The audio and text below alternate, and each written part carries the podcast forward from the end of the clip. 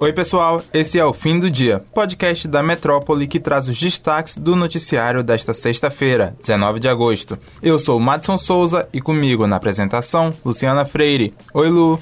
Oi Mads, olá pessoal. O Procurador-Geral da República, Augusto Aras, disse em entrevista à revista Veja, que foi publicada nesta sexta, que não há nenhum risco de golpe no país, apesar das ameaças constantes do presidente Jair Bolsonaro, do PL, e de aliados à democracia brasileira e ao processo eleitoral. Para Aras, Bolsonaro não comete crimes ao disparar suspeitas infundadas sobre as urnas eletrônicas às vésperas do processo eleitoral ou ao desestimular a vacinação contra a Covid-19 durante a pandemia. Pois é, para o procurador-geral, abre aspas, na retórica política, ressalvada a honra alheia, cabe tudo, fecha aspas.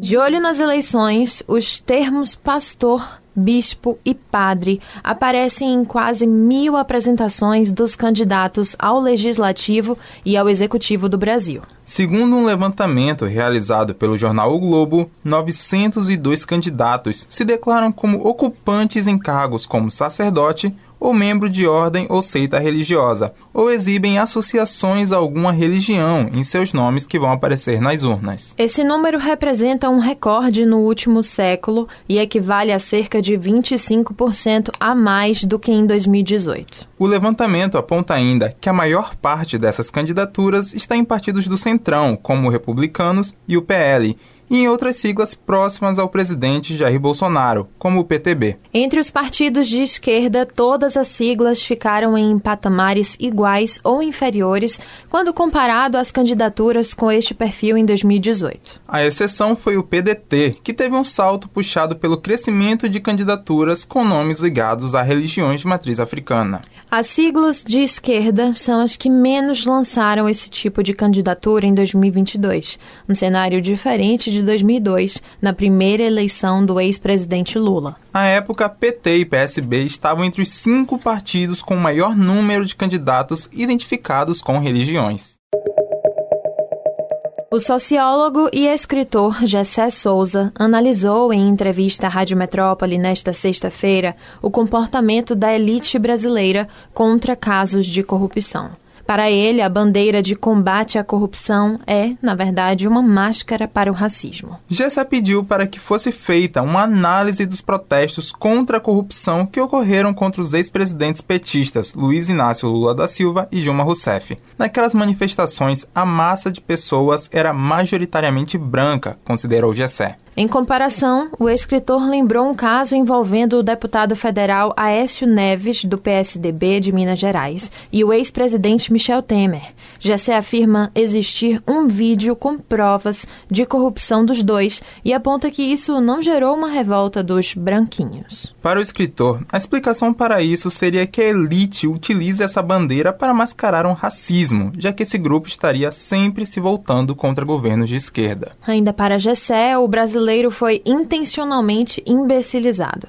Ele explica que a inteligência de um povo pode ser anulada, limitando a educação e restringindo o acesso a informações divergentes. O sociólogo afirma que o apoio ao atual presidente ocorre por uma confusão de sentimentos no povo.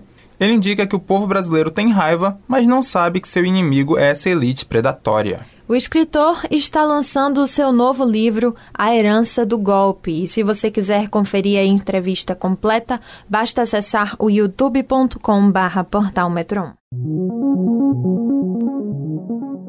Depois de quase 3 meses de incerteza sobre o futuro do circuito Barrondina, os foliões já têm uma resposta. Na manhã desta sexta-feira, durante o lançamento do Salvador Capital Afro, o prefeito Bruno Reis anunciou que não vai haver tempo hábil para que a mudança ocorra já no próximo carnaval e, por isso, o circuito Barrondina vai ser mantido. Bruno Reis elogiou o projeto enviado pelo Concar e informou que ele previa soluções para trânsito, montagem, desmontagem e distribuição de ambulantes, mas que pelo tamanho do projeto não tinha como dar outra resposta agora. As discussões iniciais apontavam para um trajeto que começava pouco depois do centro de convenções e iria até a terceira ponte de Patamares. Os trios, camarotes e grandes estruturas do Circuito Dodô seriam distribuídos nesses quase 4 quilômetros de circuito.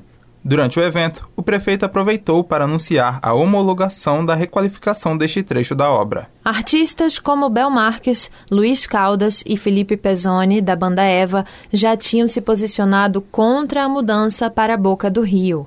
O ex-vocalista do Chiclete com Banana chegou a afirmar que a medida seria precipitada e era preciso ter cuidado para não acabar destruindo tudo. Nesta sexta-feira, a Prefeitura de Feira de Santana decidiu por afastar o diretor do Departamento de Gestão de Patrimônio, Jair Gomes Passos, do cargo. Ele foi denunciado por assédio moral e sexual. A decisão do afastamento foi publicada no Diário Oficial do município. Anteriormente, a prefeitura havia dito que Jair não seria afastado do cargo enquanto a sindicância não fosse finalizada, que tem o prazo de 30 dias para ser concluída. O afastamento é válido pelo período de 60 dias e foi uma recomendação da Secretaria Municipal de Administração. Segundo o depoimento da mulher à polícia, o diretor teria feito uma junção entre a palavra xarope com uma expressão utilizada para se referir ao genital masculino. O homem teria dito que esse era o remédio para ela se curar de uma gripe. E é isso, pessoal. O episódio de hoje fica por aqui, mas se você quiser ter acesso a essas e outras notícias, é só entrar no metro1.com.br. Acompanhe a gente também pelas redes sociais, @grupo.metrópole no Instagram e TikTok. E @Metrópole no Twitter. Lembrando que você pode ativar as notificações no Spotify para receber um alerta a cada nova edição do Fim do Dia. Tchau, Meds, tchau, pessoal, e até o próximo episódio. Valeu, Lu, valeu, pessoal, e até semana que vem.